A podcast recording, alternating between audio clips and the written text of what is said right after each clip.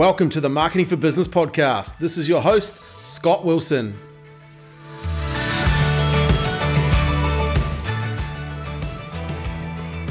Sarah Bradley, welcome to the Marketing for Business podcast. You are from the famous Winnie Bagoes Pizza. What is your favorite pizza? My favorite pizza is Grand Chicago. Grand Chicago. What's on a Grand Chicago? All right, so it's got shaved ham, pepperoni, tomatoes, fresh herbs, and capsicums. Nice. And and do you think pineapple should be on a pizza? Some people do. Yeah, absolutely. and it's funny you should say that because it goes pretty well on a Grand Chicago. Yeah. Yeah. It's always interesting. Obviously, we- we're lucky enough to, to, to do your marketing. It's one of those funny posts we always love to put out about people and what they what they think should be on a pizza. And I love pineapple on a pizza, so mm, I'm, I'm all for it. Hey, so Winnie Bagoes, um, a few people listening to this will know it, but there'll be a few people, I guess, in Auckland and other parts of the world don't know about, about Winnie Bagoes. Um, tell us a little bit about Winnie Bagoes and how you got started.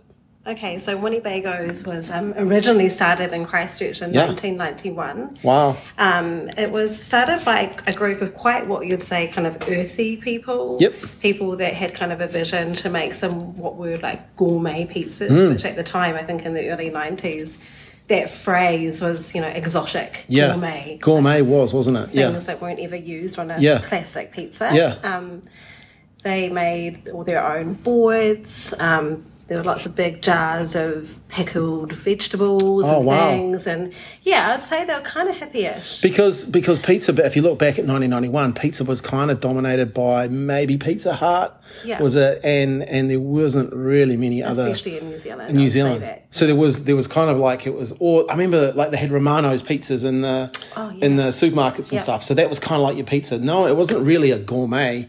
And I guess that's where you Mm. f well they found their niche 100%. because I'd say a lot of people do realize that it's kind of a yeah they're definitely. Um, a more of a gourmet, more of an experience pizza place. Like Mm. always we say now, great pizza. You know, people are always talking about in the comments and reviews about great pizza. Mm. Um, so okay, but hippie-ish, but uh, and and so how did then you get involved in that? Like, were you Yeah, working so there, or obviously were you- a, a lot further down the line. It was actually my lovely partner Jamon. So Yep. it's you know I'm sitting here talking to you today, but he takes so much credit for Yeah. everything that is Winnebago. So he came into this same site, which was in Lichfield Street, and he was 21 year old, and Wow. he was doing the dishes. And um, funny story, I think someone was actually caught thieving.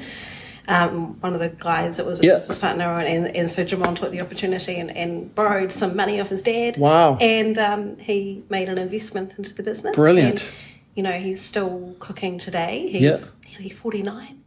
where, where was Winnie's back then though? So Lichfield Street. Yes. Yeah, so Lichfield Street, exactly where Yeah. um, Strangers Lane is now in Yes, Christchurch. yes. So it was this cool kind of like, almost you went down with Yeah. um, a lot of the stuff, all the memorabilia that we have in Yep. our restaurant today is still from that Yeah. restaurant. So we've got like old planes yeah, it was a very cool vibe, wasn't it? very cool yeah. vibe. And so that kind of, um, how would you put it? I think it sort of transitioned where it's what we often coin, and I think, you know, for Winnie Bagoes as an institution Yeah, because so many people and so many generations Yeah. experienced Winnie Bagoes. That's so true. So many people have, you know, like I know from my family went there. Mm-hmm. Now I've been there. I take my son. You know, our family goes there. So Mm. yeah, it's so true. And and it, I guess it's kind of a wow institution. It's a little bit of a cult following as well. People really like you were just we were just talking about how people in Korea love, you know, Korean Yeah. people love coming Yeah, to the we had, restaurant. like um, it's uh, a famous, I think, uh,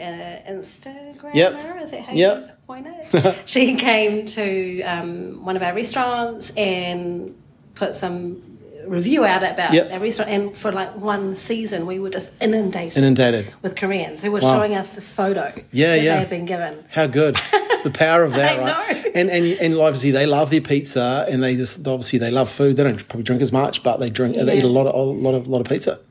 Yeah, absolutely. I mean, That's there's awesome. offerings that go with our business as well, which because our menu really doesn't change, we we swap some things out if they're Mm. Yep. not working, but that's quite strategic for us Yeah. too because they're all those flavors that people love and know Yeah. from all those Yeah, yeah. before. Um, so there are other items in our menu like a carbonara that Yes. always been there, and Yes. our pastas and our salads. Oh, true, so yeah. Mm. they are also really tied into all these pizzas. Yeah, so uh, like it was amazing. I went there with- the team the other day. Um, you'd think you've tried every pizza on that menu, but there's just so many. Mm. And someone ordered uh, a souvlaki one, and it was outstanding. Like I was like this. The furthest thing from my mind is to order a pizza with lettuce on it. One of the girls said, "No, it's amazing. It's, you know, you, you'll love it." Boom, Yeah, had it, loved it. It was yeah, it was delicious. So so Jerome's uh, business partner, his investors, money, some borrowed some money from his dad. Like that would have been must have been nervous times. Like you know, back would that been early early two thousands or No, that like- would have been probably uh, mid 19. Wow. Yeah. Yeah, yeah. Yeah, yeah, yeah. Yeah, yeah, because, yes, mid 19. Yeah, Yeah. exact date, but really early. So in. backing yourself, borrowing some money, and, and getting into you know gourmet pizzas, uh, you know, Yeah, must have been cool. yeah. Um, and how long were you at Lichfield Street? Like how many years? Because you were there till up until the earthquakes, or did you? No, um, the restaurant moved to Gloucester Street. So what happened is that sort of realizing that hey, this place is really popular you know, and there's more scope. You know, in all businesses, I think once Yeah. you know you, you, you get to that point, Yeah. you're like, hey, you know, we could probably fit some more people in here. Yes. We could also, you know, expand. And I think the idea was to have more of a separate bar area. Okay. Um, so um, Jamon and his business partner at the time, Yep. um, they went into a lovely vintage sort of sim replica kind of building. Oh, nice. The bricks Yep, um, in uh, Gloucester Street. I know where that is. Yeah. That's a nice building. Yeah. that actually still stands. That building. No. gone. No. Oh, really? Oh no! Yeah. We're going to talk about the earthquakes because I know how much of an impact that's had on your business. Yeah. Was it true that that a couple of years ago, Jamon cooked his one millionth pizza? Yeah. Was, was that like how that must be amazing, right? Like how you know, like to to go from you know event, starting off doing the dishes to cooking a million pizzas. That really does say something, right? Indeed. Yeah, but pretty pretty proud. Yeah, he's so hardworking. Yeah, he's, he's- so hardworking. yeah. You know, he still does as much as he does so much within the business. He actually knows every facet of the business. Yeah. Last year, um, I worked front of house, but I was struggling to find another manager. Mm-hmm. Yep. So I said, Jamon, do you want to come out the front? And he did a year, and Wow. he was brilliant. And Yeah. there's not one thing in the business that he doesn't know. Yeah. Do you think that's key in hospitality though? Because you see a lot of businesses, well, a lot of people get into hospitality. I, look, I remember when I was in Walker Street, I had an office in Walker Street. There was a bar that opened and a restaurant. Like seriously, they were open six weeks and closed the doors.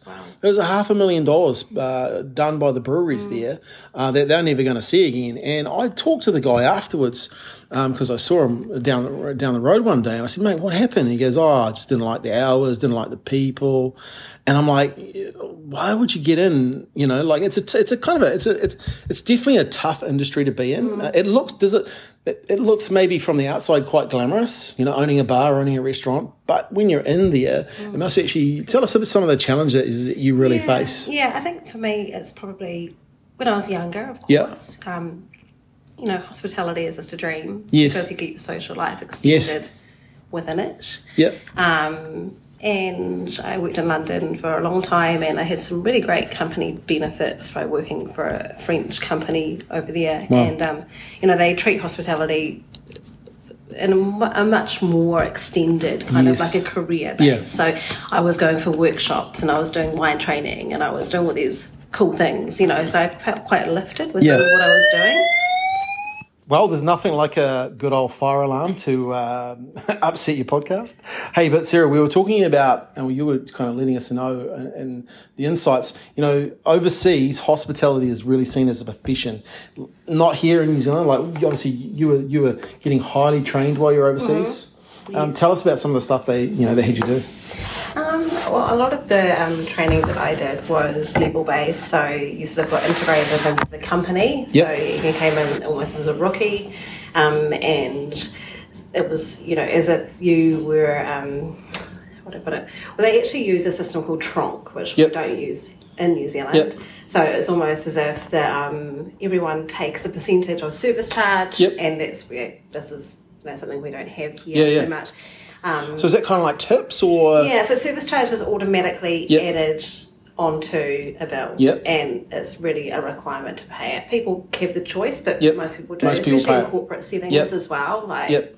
So, so the ability, obviously, to earn more, like, is Yeah. that you know, Hundred percent. yeah, Yeah. and and you know, so you, you in here in New Zealand, like this, and you, do see this a wee bit now. People saying, you know, there's tipping on the bill with EFTPOS and stuff like that, but it's it's kind of not the same.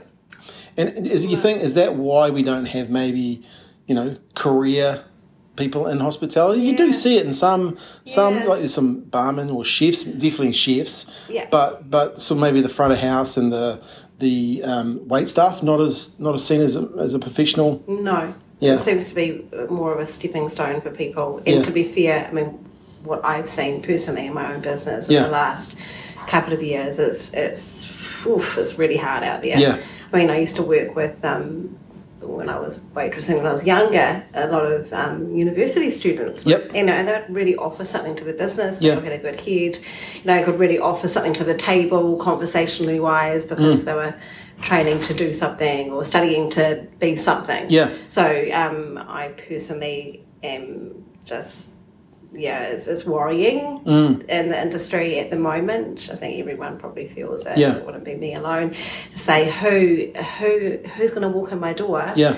And advertising as well. It's like Yeah. there is actually no one jumping at the bit. Yeah. So maybe it's a generational thing. Yeah. I mean, it's hard work. Yeah, yeah, You know. yeah. yeah. So it's hard work, Hard work. different hours, you know.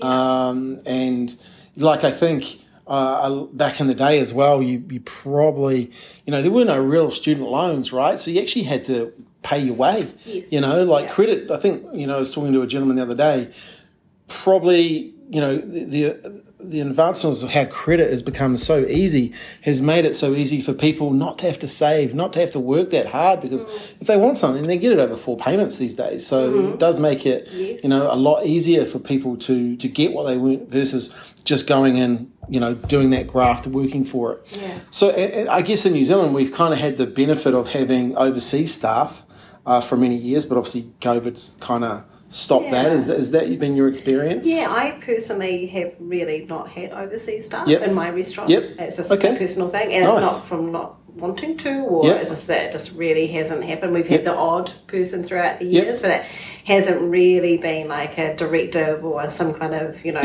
advertising nature that we're trying to look for them. Um, a lot of my staff have been with me for ten years. Wow.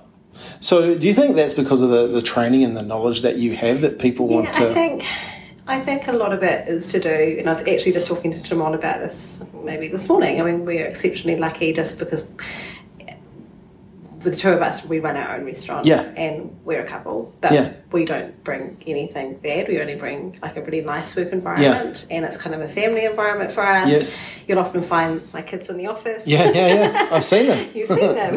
um, and it's, uh, yeah, for me, it's just, I get on the floor, I, I still Yeah. waitress, I get Yeah. my hands dirty. Yeah. See me scraping plates. Lead you the know, way, I'm in my mid 40s, Yeah. you know, and I still do all the other things Yeah. during the day that I don't really probably know the mechanics that are going Yep. on underneath while the business is running. But, Yeah, you know, when they come, I'm, I'm there. And I'm, Yeah. on a weekend day, I work 14 hour shifts sometimes. You Wow. know? So, uh, for Nice. us, and Jamon's the same. You know, Yeah. He gets in there and he's still cooking pizzas. Yeah. And I think, you know, we're from a hospitality point of view, Yeah. I know some people do probably have bad experiences working with couples, Yeah. but not by any means for us. Like, And obviously, when you have people stay for ten years, Yeah. it must be right because they wouldn't Yeah. stay if it was a it was not a nice environment. Yeah. Do you think um, you know that sets the culture of as you, know, you two are actually seen as you know doing the work as well because and people so. respect that? yeah, I mean, I don't, I don't expect that they do, but Yeah. I want, I, I do Yeah. have the inclination that Yeah. that's probably a big part of it. Do you do anything special to create that culture? Is, is there anything you do like with your staff or anything like that? Like, is there little things that maybe you do that that, that you find are maybe a little bit different in the industry, like just the way you treat them and stuff like that, or is it just um, treat people how you'd like to be treated? Treat people how you'd like to be treated, and both of Jamal and I have a really good sense of humour. Yes, yes, yes. So we always have so much fun. Yeah. you know, at and that's a huge part of it, right? I was, Yeah. I was talking to a gentleman on the podcast uh, two weeks ago. Uh, his culture is all about fun. Yeah. People buy into it. You Yeah. know, they know they're coming to work to have fun. Uh-huh. I'm Uh, so they're gonna silly on shift. they're gonna work hard. Yeah. Um, but it's not all. It's not. Yeah. You know, at the end of the day, you're in a social environment, right? So Mm-hmm. you kind of have to have a bit of a buzz about you, right? Yeah. Yeah. We do. And we have things like, you know, group chats and Yep. we can poke a bit of fun at each other. And I like to do nice things for my team. Yeah. One of my girls is pregnant. So yesterday we all took her to the George for a baby shower and just all those little things. And, Yeah. you know, just. But that's so like you know uh, that that is the small hinge. I say I've got a saying: small hinges swing big doors. It's those little things that that, that you show and demonstrate that you care that mean a lot, right? Like Mm. you might just think, oh, that's how I'd want to be treated, but but it's not normal. It is. I can definitely tell you that's not normal. In, in Mm. and it's, I think, a little bit of drawing from those experiences I had when I worked in, in London because Yeah. it was those little things that Yeah. made me feel elated at, you know, my 18 year old self. Because Yes. some of these girls yesterday were 18. But, Yeah. you know, you could see for them, oh, I was out with my, um, you know, I was out with my restaurant manager and I was out with blah, blah. And Yes. we were out there, you know, and yeah, yeah. yeah, it was nice. Nice. I think that kind of thing does. It means a lot, and, and it means more than you think it means. Um, and I think that's those, those little things that you can do that really does create a great culture. Um, so yeah, you, you you're probably doing more than you realize. And I think as a leader, that's sometimes good to look back and see how far you've come. Uh, in a business, especially when you're employing people. Let's talk a wee bit about some of the challenges that we had in the business. Obviously, uh, you guys were involved in the business when the earthquakes were here, you know? Uh, and and how did that? Like I, I know the pictures, and I you know how how did that really affect the you know your guys obviously your business, but also you know your future and your your I guess your mental state to some degree. Did you? Yeah. Is it? I mean, we, as much as it was um, an awful story, it's actually a really fortuitous Mm. story that um, some uh, insurance had been changed a couple of weeks prior. Wow. Just, just out of just an update, nothing to do with Yep. anything else, which meant we got amazing business interruption insurance. Wow. So that was just a saving grace. Great lesson, eh? Yeah. Be fully insured.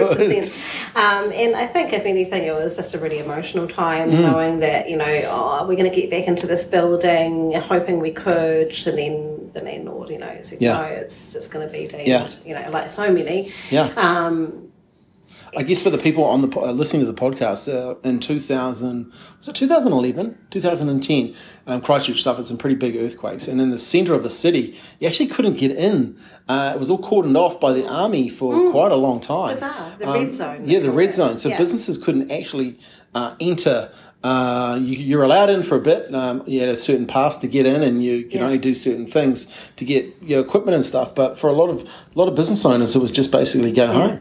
Yeah, and I Yeah. remember we got in one day, um, Jamon, myself, and Jamon's business partner at the time, and we were like in there just trying, you know. And now if I think about it, it was actually not really worth it because Yeah. you know the building would have just Yes. dissipated itself. But you know, cleaning stuff out and getting stuff Oh. out, and you know, in hope, I guess that Yes. all of those things could be redeemed. Redeemed. um, I think we got a lot of the memorabilia and stuff out, which Yeah. we still have today in the restaurant. So that's cool. Yeah. yeah.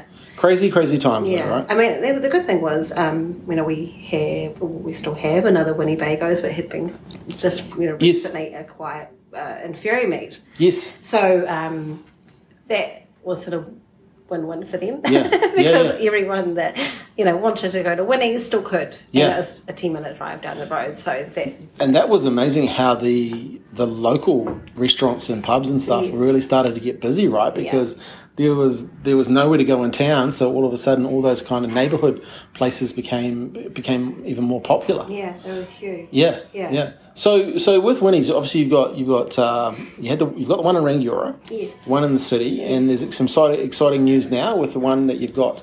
Uh, well, you've had in Ferrymead in the past, and now it's coming back as as as, as a Winnie's. You're pretty excited by that. Yeah, yeah, yeah. Yeah. yeah. Um, I think you know the the brand there that you've got. I think people will be so happy that you're you're coming back there. Mm, Here's a stir. Yeah, Yeah. An absolute stir. yeah. nice. Um, so, so how like owning like you know, you you you have a um a, a restaurant, but you've also got a franchise. Yes. How's how are some of the challenges there for you as a business owner? Yeah, um, I guess it's like having two headspaces. Yes. It's trying to split the two. Yep. Trying to make sure that my work life balance is concentrating on one or the other. Yep. And I guess from a personal point of view, there's something I'm still growing Yeah. with. Yeah. Um, especially now we've got another one on board. So Yeah, yeah. it's like, okay, there's so many components of making sure that, you know, like my dealings with your company Yep. and um, when I'm looking at making menus and Yes. suppliers and all those things that you really need to check the box with with being a franchise. Yeah. Yeah, yeah, yeah, yeah. and there's a responsibility Yeah. when you're asking people for a licensing fee. Totally. That goes with it. Yeah. So um, yes, a lot of the time, I guess um, I absorb that in different times than I'm actually doing my administration Yep. in my own restaurant, Yeah. or I'm actually on the floor. So Yeah. it is, it's a lot of moving parts. There's a Yeah. lot of moving parts, Yeah. right? And and obviously, you know, um, you've got to keep the consistency, Yes. you know, and, and how do you manage that? Because I think that's a big part of, of, of having franchise and making sure, you know, because if someone comes to a city, uh, Winnie Bagoes or a Ferrymead soon to open, open Uh-huh. up again Winnie Bagoes and then go to Rangiora, they probably expect the same experience to some degree. Is How do you manage that? Like, is it Yeah, so everyone has the same menu, so Yep. that's helpful, and that's from nice? directed down. Yep. You know, I think that's probably the most key part is the product. Yeah. Making sure the product. I think when you do have restaurants that have been built at different stages, that Yep. can't always nail down. I mean, moving forward, franchising forward, I guess. You know, the last model that we're doing at Ferrymead is what we're looking at as being like, okay, this is Winnie's rebranded Perfect. because you open something. I mean, Ferrymead was made 14 years ago Yes. uh, and then that will be rebranded and will refreshed. Yes. Um, we're in a building that was pre-existing, and we Yeah. winnie winnified it. Yes. Um, and then the same Rangiora. So you know they, they all, and I think most restaurants would probably find that challenge when they're starting off with a growing Yes. time because if you're not opening all at the same time, you end up with ones that are slightly different. Yep. But I don't see. I like what you said about controlling the product. Yeah. Because if you get that right, like, and it's consistent, yeah. then it makes it a whole heap easier for for everyone else involved, right? Yes. And and it makes it a lot easier for the people that are coming, right? If they know, hey, great pizza, great people, great place, Yes. and it's the same there, same there, same there. So hundred percent, and they're coming for you that pizza. And we know, know, our operators understand um, our ethos. They understand our vibe and all those things, which are kind of integrated into Yeah. you know any any training and things when we get them on board. So. Yeah, that's Very cool. Pick, and that's about picking the right people too. yeah. Are you looking at expanding that? Like once you've got the pyramid sort of Yeah. Again? Well, I mean, I think for me having three is really important. We when we sort of had a couple of years of just being two that you know didn't give us so much strength. Yep. You know, now I feel like we can cement ourselves and go. Yes. We've got systems in three places. Yes. There's something to kind of fall back Yeah. on and show people. Yeah. Um. So I think anything moving forward will be a lot easier. Yeah. Just knowing that. Yeah, because you've got those operating procedures that you have in those three places, and do you do you share like because you obviously you know, with, with franchises, are sharing information around what's working, what's not working within within the business as well? Like you, Yeah, we do to a certain extent. However, I don't try and open up too many cans of worms. yep, yeah, yeah. No, that, that's well. That's well. I know from having uh, talking to other people with franchises. You know, sometimes that can be hard when you have you know individuals in those franchises too, right? So you have to. And I, you know, I totally respect people's opinions. I Mm. t- I think that's really, really important. And always knowing that, hey, you know, even you, your franchisee could have a really uh, valid point, you know, or open an idea up, and that's what that's all about. Too. Mm. Yeah. I just, yeah, the, the value of, of obviously having the, the a collective, right? Um, so, and and how do you find like the restaurant business now? Like, obviously, we've just come out of COVID. Um, how are you finding everything going after you know, which must have been a pretty stressful time for having to wear masks all the time and all those Yeah. other costs that got ladled on on every business. Uh, but hospitality probably more so. I felt I definitely felt for hospitality people, especially when you know people could come in and they didn't have to wear a mask. But but but if you were serving you, you did. You know, I just some of the things I didn't understand. But how how was that time for for you guys and also your staff? Like yeah, I mean, I think if you were to be referring to anything like lockdowns or Yeah. anything like that, um, I'm pretty sure most of my staff are probably quite relaxed, and Yeah, you know, and then the government did help. Yep. You know, we can't say that we weren't Yeah, helped, totally. and um, just really lucky there. Um, and then I think if anything, like this year, it probably has just felt a little bit kind of like good, but it's stagnant. Yep, it's probably back to just a normal Yeah. yeah like and, and in some senses like you know for example this weekend at Skyforks where last remember. No one would have been able to have done true. anything. Yeah, yeah, you know, so we kind of won, you know, Yeah. like, you know, people were like, well, we can't go to any events, we'll go out for dinner. Dinner, yeah. But, you know, now all these open air events and everyone's free for Yeah. the summer, Yeah. there is actually more risk that people Yeah. are going to be just going and doing other Yeah. things. Yes. So it's, it's an interesting effect. Yeah, so yeah, so you actually have to get even more in front of people to, to want them to come and have great pizza. it's um, but I think for COVID, you know, COVID, I think what was there anything you, that you learnt about that that made the business stronger, like your, your takeaway orders or anything like? Is there anything that you kind of take like you look back and go, actually that made our business better? Like, is there anything there? Ooh, tough question. Takeaways for us, no, because we're Yeah. in, the, in a city business. Yeah. So I think it's more of a suburban Yeah. thing. And so from the first few lockdowns we had, we thought maybe that, that would be a thing. Yep. And then as they kind of went on, we were like, okay, we'll still do them, but we'll only do them for two hours a day. Yeah. So that was probably a, learning. Yeah, yeah, yeah. It didn't really benefit the business. Yeah. But um, we learned that we could run on minimal staff. Yes. You know, Yep. there was like one week where it was Jamon, my partner, and a new dishy, Wow. and he got by. You know, Yeah, and yeah. We went through. You know, it's hard. Yeah, Yeah. You would never really wish that upon anybody. No, no. However, you know, we did learn that we could adapt. Um, you know. Adapt our systems Yeah. to still be open, Yeah. Um, and I think maybe just being expressing to people, you know, I think everyone in hospitality Yeah. did it, like, hey, be with us tonight yeah. you know, but having a limited menu. Like, Yes. okay, tonight we're just going to do pizza because that's what we hero. Yeah. And we're just going to do fried food. Nice. And there was no problem with Yep. that. So, yeah, the People adaptability of going, hey, we can still be Yeah. open for you, but we might just have to change a few things. Yeah, and, and I think if anything, people have kind of realised, hey, that well, that's what we have to deal with. That's what we have to deal with, right? Yeah.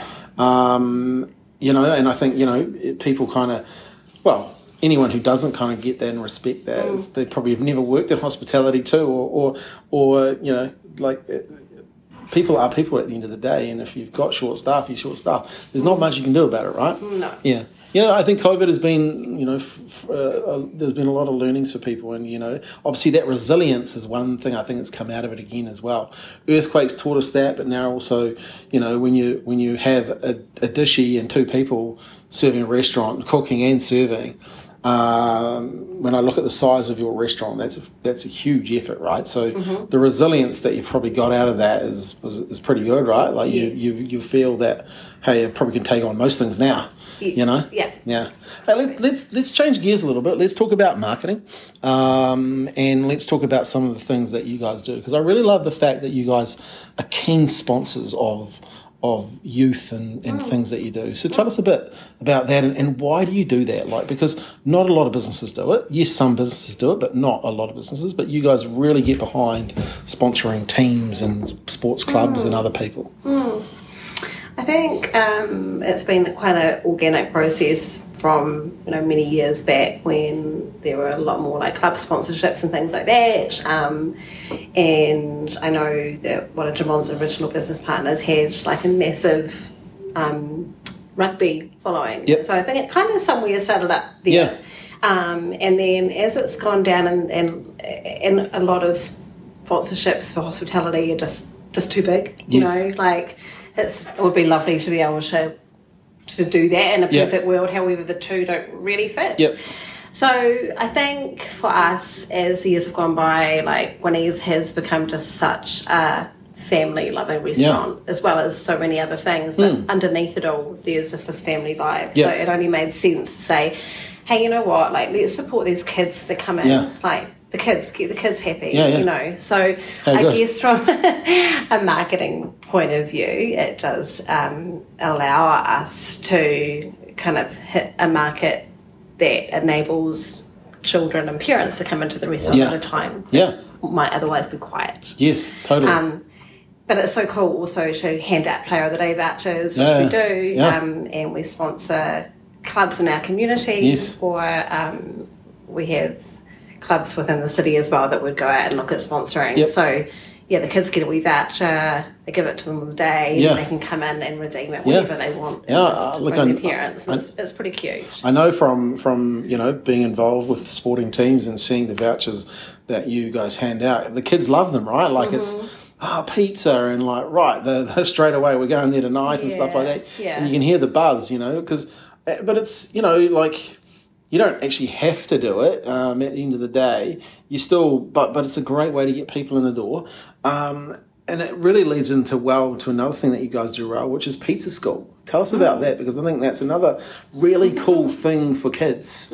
Um, and I've talked to a few, you know, families that have done it and taken their kids there and stuff. And it's a really good way to, you know, obviously teaching kids to cook and stuff like that as well. So, how did that idea come about, and, and how have you evolved that? So the idea, um, I'm pretty sure it came from. Well, I am sure it came from our franchise owner and Ferrymead. nice. Yeah. So yeah, I That's can't awesome. take the credit for that. Yeah, yeah. Um, and it runs on the weekends and it can run it's predominantly like a kid's birthday Yeah, yeah. but we do it for bigger groups as well and like have done them for um, children with special needs and lots Yep. of things like that so the kids come to the restaurant they get a table all set up for them and we just put like um, like we cover the table and they have rolling pins and we make dough How good. yeah. That's and so they good. get to roll out their dough and then put Yep. all the toppings on. Nice. And, yeah. And then they cook the pizzas and And and uh, do do you teach them anything about the pizza or what's going on there? yeah. a little few talk tips. a little bit about That's like, cool. what kind of cheese it is. Yeah. And we talk about um, what's in the dough. Sort of the same generic yeah, yeah. every time. But, but I think it's so cool though, right? Like, Yeah. uh, you know, that's something that like I, we never did that as a kid, right? But I just think like that would just be, you know, it was a cool way to do something different and teaching something, but also subliminally as well, getting the parents and they see it and Yeah, and, and to be fair, I mean, a lot of the groups I take is more based. Uh, it's not a massive money spinner for No. us. However, like what you're saying, that introduction of the Yeah, child coming into yeah. the restaurant, plus if you can have the mums and dads staying, Yeah, you know, um, and hanging out. So Yeah. it's all kind of call it a feel good thing. but but also you know they get to you know see happiness happening you know Yeah. and that's no no you never underestimate the power of that uh, when you see kids having fun and, and parents and talking about it and the grandparents will have been told about it that night and they would have mentioned it at, at the school you know we make pizza at Winnie but like there's so much Yeah, stuff that yes. Mm-hmm. that will go on that you never see or hear about um, the, the power of that so I think it's, it's this really really cool cool idea for kids and, and is this, that something you do also in the school holidays Yes. yeah. Yeah. Is it popular? Like, do, do you get a few people coming in? Yes. Yeah. Yeah. So as I was thinking, you know, like, um, obviously good for sporting teams as well. Yeah, you know, for end of the year sort of gets Yeah. together, that type of stuff. Um, so let's talk about other marketing things that you do. So you also do a quiz night.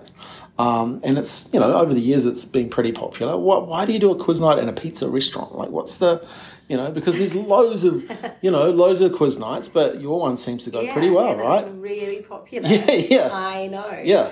Um, the quiz night came. We only introduced that quiz night about four years ago. Yep. Yeah, and it's just gone Yeah. well. Um, we use a local comedian as Yeah. our quiz, and he does Yeah. have a wee bit of a cult Yeah, following, yeah. which is cool. I mean, we're very lucky in all of our restaurants that we do make a consideration to have TV screens and Yep. things like this. So Yes. we're quite into our techie setup Yep. because we know that our venues are generally really like multi-purpose Yep. venues. Yep. So we sort of make them in order to know that there can be a lot of different events in there. Nice. Yeah.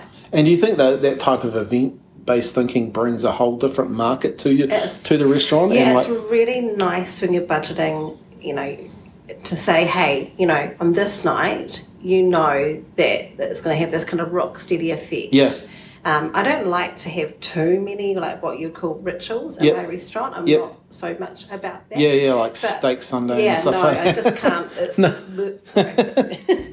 However, um, the quiz is like that really nice early week, Mm. sort of rock solid. Um, Because if you look at hospitality, there must be some really like you've got your maybe your Thursday, your Friday, your Saturday, maybe Sunday, but that midweek stuff is it?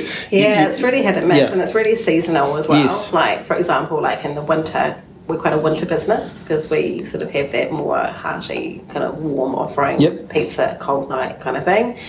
And Wednesdays can just be crazy busy. Mm. However, sometimes Wednesdays is just like well, we, everyone calls it hump day, right? Yeah, But, yeah. You know, like that. That can Can be it. Be it. yeah. So yeah. So having those kind of event based um, quiz, like the quiz night. Well, you else do something else as well. Do you beats by bingo? We do Beats by Bingo. Yeah. We do that once a month Yeah. on a Thursday. Yeah, and that's obviously once again people. Yeah, Yeah. cool. I mean, people can still come in and eat. Yeah. Sort of goes at the same time, so they don't necessarily Yeah. have to be there for it. And Nice. it starts a wee bit later, so that's good. It's cool to hear. You know, obviously, um, you know when you're when you're looking at marketing a business, you've got to have these different things that give people reasons to come in and choose you. You know, I was talking to a group of people today. Like, you know, people have decisions to make. They can buy from you, or they they can buy from a competitor, or if they can do nothing. All right. If they do nothing, it's kind of on you. And if they can choose a competitor, well, it's probably because the competitor's maybe doing doing doing something better than you. Um, but if you look at hospitality, it's pretty competitive uh, as well, right? Like there's there's a ton of restaurants here in Christchurch to eat at. Um, do you think you've like you're finding the mix in, in, in your niche in the marketplace? Have you started to, over time? Have you starting to evolve that um, to become a bit clearer on who you deal with at certain times of the week or day? Yeah, definitely. Yeah, I think um, obviously lunches for us um, on the weekends are very family orientated. Um, Friday, Thursday, we're open. We probably have a little bit more corporate. Yep. Um, and then dinner wise, it sort of goes in between, like I said earlier, like your family groups, Mm. early evening, moving into more of your large groups. We have really big tables. I Yes. sit 30 people Yes. on one table. Um, and then we're more later at night, sort of drinking crowd with like nice drinks and things like that. So we do have like a really mixed Yeah. demographic of people. You guys have an amazing cocktail list, and I know from talking to the girls the other day, it's very reasonably priced. Yeah, yeah. And and when we started talking about that, I was like, "Whoa," because I don't drink that many cocktails. But the girls were like, competitive on price wise, you're very, very, Yeah, you know, you know, like at the end of the day, I eat out a lot, and I've got some really firm favourite restaurants that I've been going to for years Mm. in, in the city. And over the last few years, you know, a couple of them have just been slowly, like, really creeping up their prices Yep. to the point where I could go back. yeah, You know, and it's just one or two dollars, but you know, and Jamal and I talk a lot about this. We fight about it. yeah, you know, and we're just all about saying, just make it affordable. However, that means that someone might have three drinks, yeah, and they do. yeah, yeah, yeah, yeah. you know, the twenty dollar cocktail. Well, you know, that's Yeah. that's a different market. Perhaps Yeah. it's not necessarily our market. Yes. So we know our market. Yeah. we know that. We have the early 20s that come in and they really like to sit around and have some pizzas and Yeah. cocktails, but it's attractive to them Yeah. because of the price point. I know from talking to the girls, they were like, "Wow, this is." This is, you know, we can have, we could probably have two drinks and a pizza, uh, and they, it was interesting because normally they'd, they'd get one and you know some some dinner. So that was, you know, obviously making that that price point more more appealing. Uh, I think is is is a you know, fr- from a hospitality perspective, I guess you've got your, you know, there's a lot to running a hospitality business, and I've, I've always heard there's a third, a third, a third. Is that correct? Is, like, is that how they how you run it these days? like I, I'm not sure, but Yeah. um, obviously, you know, rising costs, everything's going up as well, right? So that that makes it. You know, hard on a restaurant too, right? And, and especially, you know, to some degree, when you're marketing, you get you get busy, you get people in. Uh, it still can be hard sometimes to you know to keep keep it affordable, right? Um, and if I guess, especially if you know your market and you know what, what they want and who you're trying to attract, right? You've got to, you know, you've got to find ways to make it affordable, you know, and whether that's being better operationally, you know, so you can get your better, you can you can sharpen up your third there. Um, how do you how do you well, let's talk about that? How do you handle that side of the operational side of the business? Is that Jerome's department? Is like do you get involved in that or? The you- operational side. yeah, like in- understanding like the.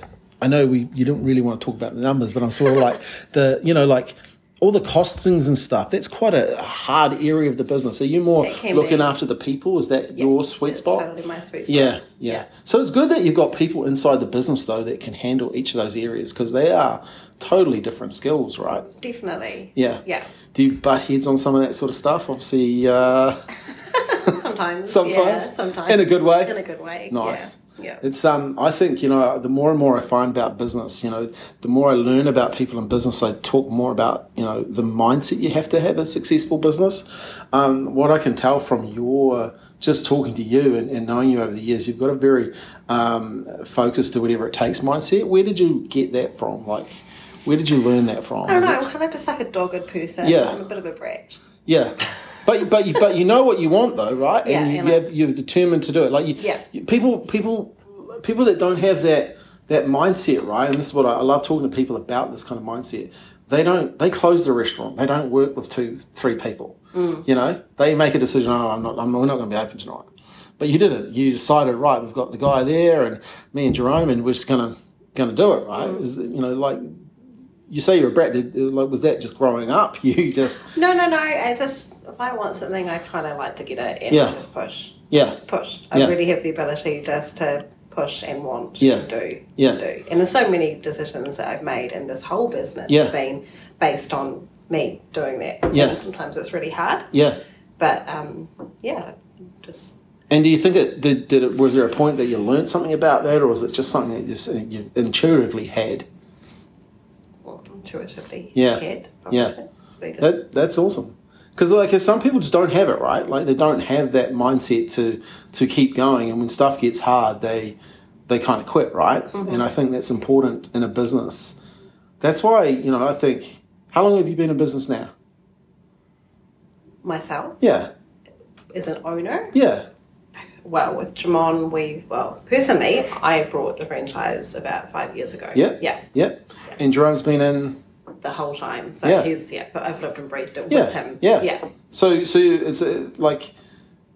It hasn't just been yesterday, right? You've been No. through some tough, Yeah. tough periods, some periods that you know you have to, you know, there'll be some challenges all through that that have built up, you know, the the, the mindset to you know to being successful. And there's a great, I remember a guy called Jim Rohn.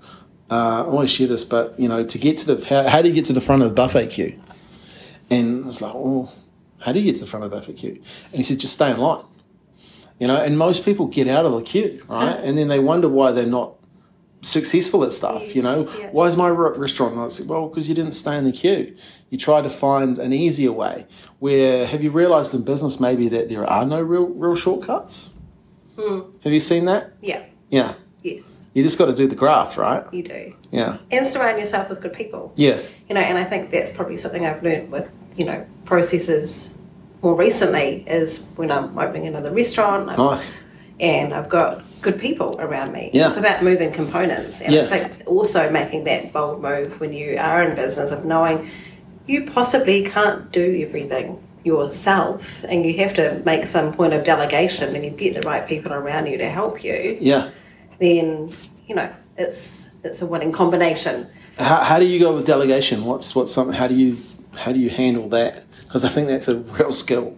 Yeah. Is that something you've learned or just grown with over time? Growing with. Yeah. But, but I mean I think that comes with age. Yeah. too. Yeah, no, I agree. And if I look at, I mean, even just at the grassroots level of me actually running the restaurant. Yeah. Gosh, you know, I see some of my girls that are running the restaurant and, and I think, oh, you still just have that little bit left to go. you Yeah, know, you should get to the point where I'm just like, I just direct people. Yeah. You know, like, I need that, I want that, and I'm fluid and I've got no inhibitions Yeah. to be worried about saying that Yes. to somebody. Yes. Um, and that's probably just a maturity thing. Yeah. Um, And you've learnt those skills though, right? Like they are now. You don't think about them. They're just. No. But I still look back on my Yeah. old self and Yeah. go, oh gosh, I probably wouldn't have been able to do Yeah. that so well. then." Yeah. One of the best things I've heard about that, and that's what I teach my team, uh, is if you want to be promoted, you have to be replaced. So you actually have to work your job so you can be replaced. And then once you've done that, you can then be promoted. And I think it's a beautiful thing to look at how, in a business, if you look at your role, how can you replace yourself, create that job so someone else can do it, and then you can move up. And I always look at, once I started learning that, I started getting better at delegating. Right. Um, and you're you're naturally doing that. I can tell, you know, which is cool. Surround yourself with good people. What does that mean to you? Like, what are you? Uh, are you looking for that, or, is that happening? Are you attracting those people? No, I mean, probably more from a sense of how we have the um, brand and the franchise and, and having good people like yourself and Olivia, who's Mm. Amazing. She's so supportive. Um, I have a director with me, like who's on my company with me. Yep. She's almost like a mentor. Yep. She's um, my accountant, but she's also a co-director of Nice. my franchise company, Yes. and she's Roz. She's amazing. Yes. So you know, she's my older, more business savvy Nice. side. So she's the one Yeah. that pulls a lot of the strings and helps me out in places when I just don't have these skills. You know, coming up from the bottom from hospitality. Mm. Yeah, you know, you just don't. Yeah. you miss some of these. Yeah, things. totally, right? This business speak Yeah. that I'm just like, what? and and also there's like there's no real business skill like school uh, school right there's like you can go to university all that sort of stuff but you know going to the, the, the biggest business school was getting in the job Yeah. doing the whacking and cracking as you say learning from people around you and and being open enough to to be surrounded by those good people and letting those good people in. And it takes a lot to you know i've found over the years it's you, nothing else nothing really surprises me now when dealing and employing with people right? Um, because there's a bunch of people that will let you down, but there's a bunch of people that will just do real cool stuff and grow with you. Uh, and then you meet these mentors along the way that, yeah, as you say, you surround yourself by them and you can learn from them. And I think that's a, that's, the more I talk to people, the more I realize successful people have successful people around them. I was actually asked this by a young guy yesterday. Uh, he's I was doing a talk and he asked me, "What do you re- what have you seen um, from dealing with all these successful people?" And I said, "Well, they naturally have other successful people around them." And I said, "Business is lonely, right? Don't like you. You guys are going to start doing business, uh, and some of them, you know, business is lonely. It's a lonely place."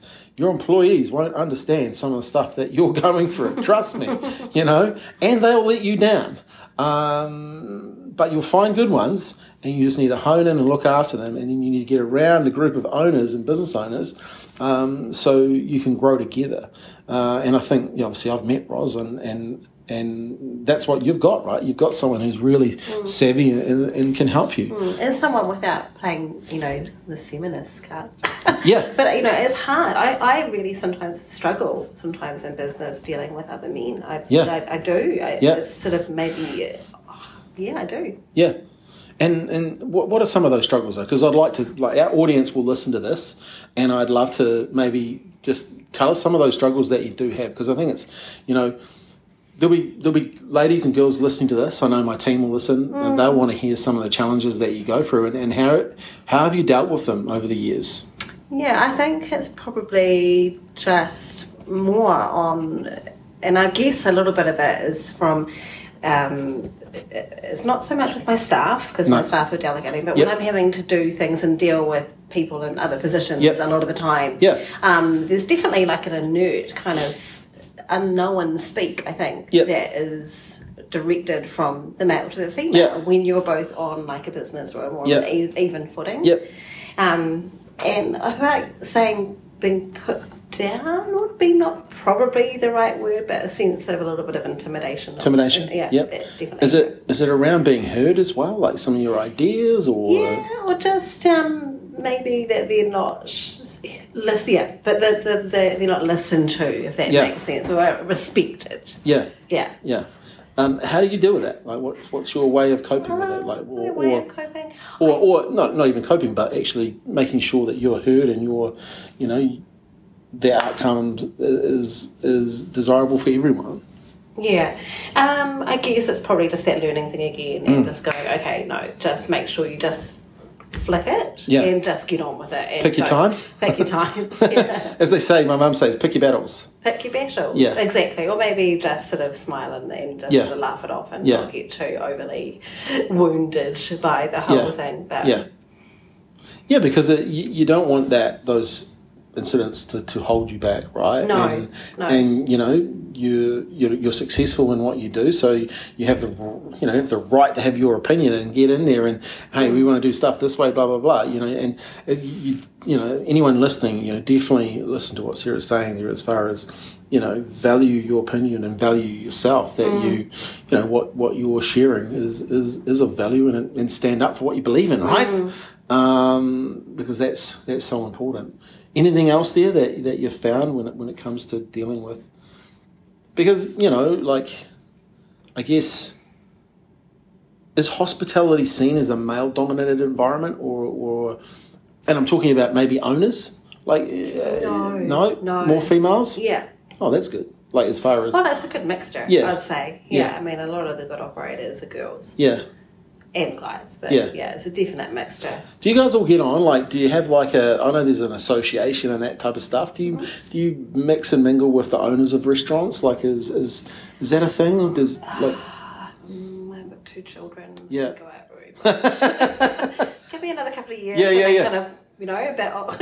I think some of those, you know, like you, you see some of those hospitality awards and stuff, and they always seem yeah, quite, you know, like certain quite elements buoyant of and um, the hospitality set in Christchurch, which, like Yeah. in all, I guess, all cities, it kind of depends sort of what kind of restaurant you have, what kind of Yeah. wine list you have, you know, Yeah, who yeah. you hang out with. yeah, yeah. Um, we're not so much in that set, No. if that makes sense. No, no, I Um, get that. You're you're in the great pizza business, the great people Yeah. business, The- and a great place. has been around for 30 years. Exactly. So, yeah. Yeah. Yeah, that is awesome. I, I love reading your um, your uh, reviews, and there's you know those common themes that come Mm. through of people just loving, you know, loving the loving the place, loving the atmosphere, loving the service, and loving the you know they really love the. You see great pizza all the time. Yeah. it's just it's, it's Yeah, phenomenal when how pointed it out to me, I was Yeah. like, whoa. yeah, yeah. When you go and read it, it's like okay, well, there's there's a clue there, right? Um, so let's let's just change gears a little bit, um, and we, look, we've kind of talked about mindset, and I think you know you've you've shared some good insights there. I just want to share though, and this is I don't know if this is something you thought of recently. What would be your advice to someone starting up a restaurant today? Like, what are some of the things that you would go? Well, if you had to go to your top five list straight away, what would it? What would that be? Someone starting up a restaurant, and I'm, I'm asking you this because you're obviously, you know, you're launching a, you know, a, a, the restaurant. So, what are some of your top five? Top five would be don't open a restaurant based purely on your own tastes. Wow. Yeah, yeah. Because heaps of people have done that. You know the guy that I told you they spent they, the bar was open for six weeks. Yes. He opened that restaurant because he liked a restaurant on Island mm. that does great pizza and craft beer, and he wanted to have the same Oh. business and feel in his in his building. Yeah. and it was, that was his that was his opinion. That was he it was his taste and why he wanted to open open that. Uh, and it was a massive failure. Uh, they must have chucked a lot of money in it. They owned the building and they put a restaurant at the bottom six weeks later closed. But that was the mistake he made wow that's that's good I, I talk to students all the time about that like i said you know sometimes you have to realize you're not your customer you're not buying from you so don't don't, don't put your bias Or put yourself in such a niche market Yeah. that is so particular to to what you like, so only your friends will come. Yes. Yeah.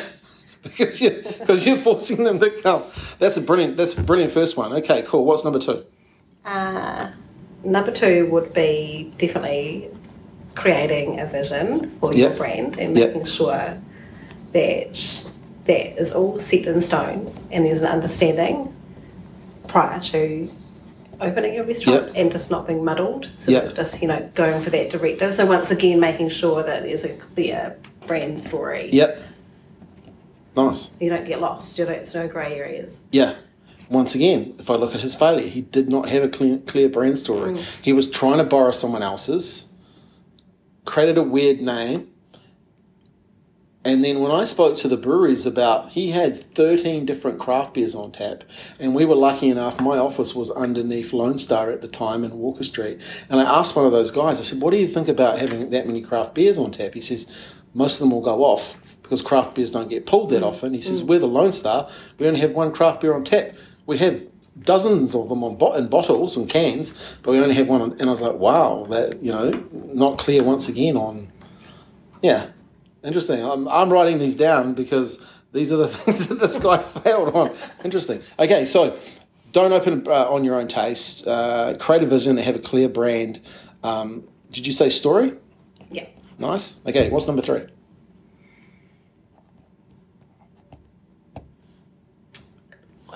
Definitely making sure that you've got good staff. Good staff. Yeah. Yeah. Uh, Good staff. Is it good staff and good training?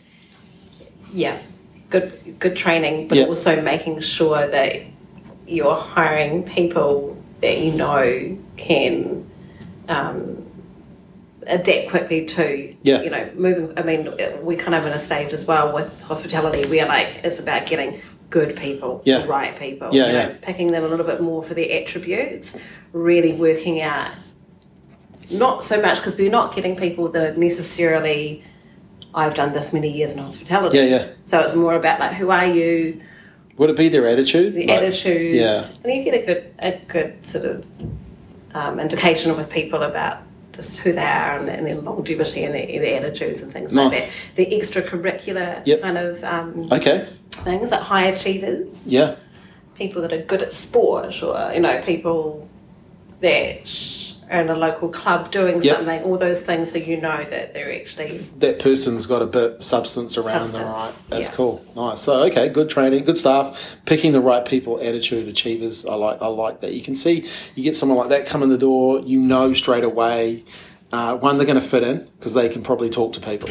Because that, that's probably one of the things I'd look at is how relatable are you? Yes. Because if you can't talk to people, you can't take orders and you can't sell stuff. Yeah. You're not going to get on with the with the people in the business. So, okay, cool. That's number four. Is there anything around operational that you would that you would talk about there? Is like, I would say you'd have to have control of your costs, wouldn't you? Like you. Oh, 100%. Yeah. So making sure that everything, all your items and everything's all pre-planned and costed Yeah. out and Yeah. and things. And, and then there's so much now with software and, you know, restaurants are moving forward so much Yes. with technology. So, So you making sure technology? technology choices, you Yeah. know, it's just, you know, online booking and all these things that, well, of course, are kind of just day-to-day nature with your restaurants. Yeah. But your reporting and and all that tech stuff. There's a, a good Yeah. amount of tech stuff that can really help your business and Yeah. making sure that that's kind of nailed and Yeah. and you've investigated the best systems and processes to go along with your day to day operations. And there is a lot of technology that you can use these days to leverage. You know, like holy crap! Some of the software these days is unbelievable, Mm-hmm. even from an accounting perspective. But I mean, you talk, talked about online bookings. You know, the um, vouchers and all that sort of stuff integrated yeah, and normal how day to day. Yeah, And yet, you know, ten years ago, or maybe Yeah. a little bit, probably maybe fifteen. Yeah. You know, we were still taking a telephone call. Yeah. And there was a big white book. yeah, true. you know, and I think back now and I think, oh my god, you could really, really have done Yeah. some damage by walking into someone's restaurant and stealing their book. Yeah, yeah. Because that's Oh, the totally. whole year's booking. Yeah, yeah. And also, like back in the day, it was like you'd write on the paper and it'd go through to the other side. I remember like walking at, Like uh, we- yeah, the airport plaza. We'd have to write on stuff, and it would get would go through. and One slot would go there, and one slot would go in the till and stuff. It was like, yeah. yeah, So technology is a real winner. So there's there's four good ones. Any any what's the last? One? What's number five? Putting on the spot.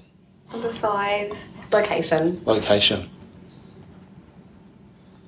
How good. And and how much do you think that affects a business? A lot. Yeah. Yeah.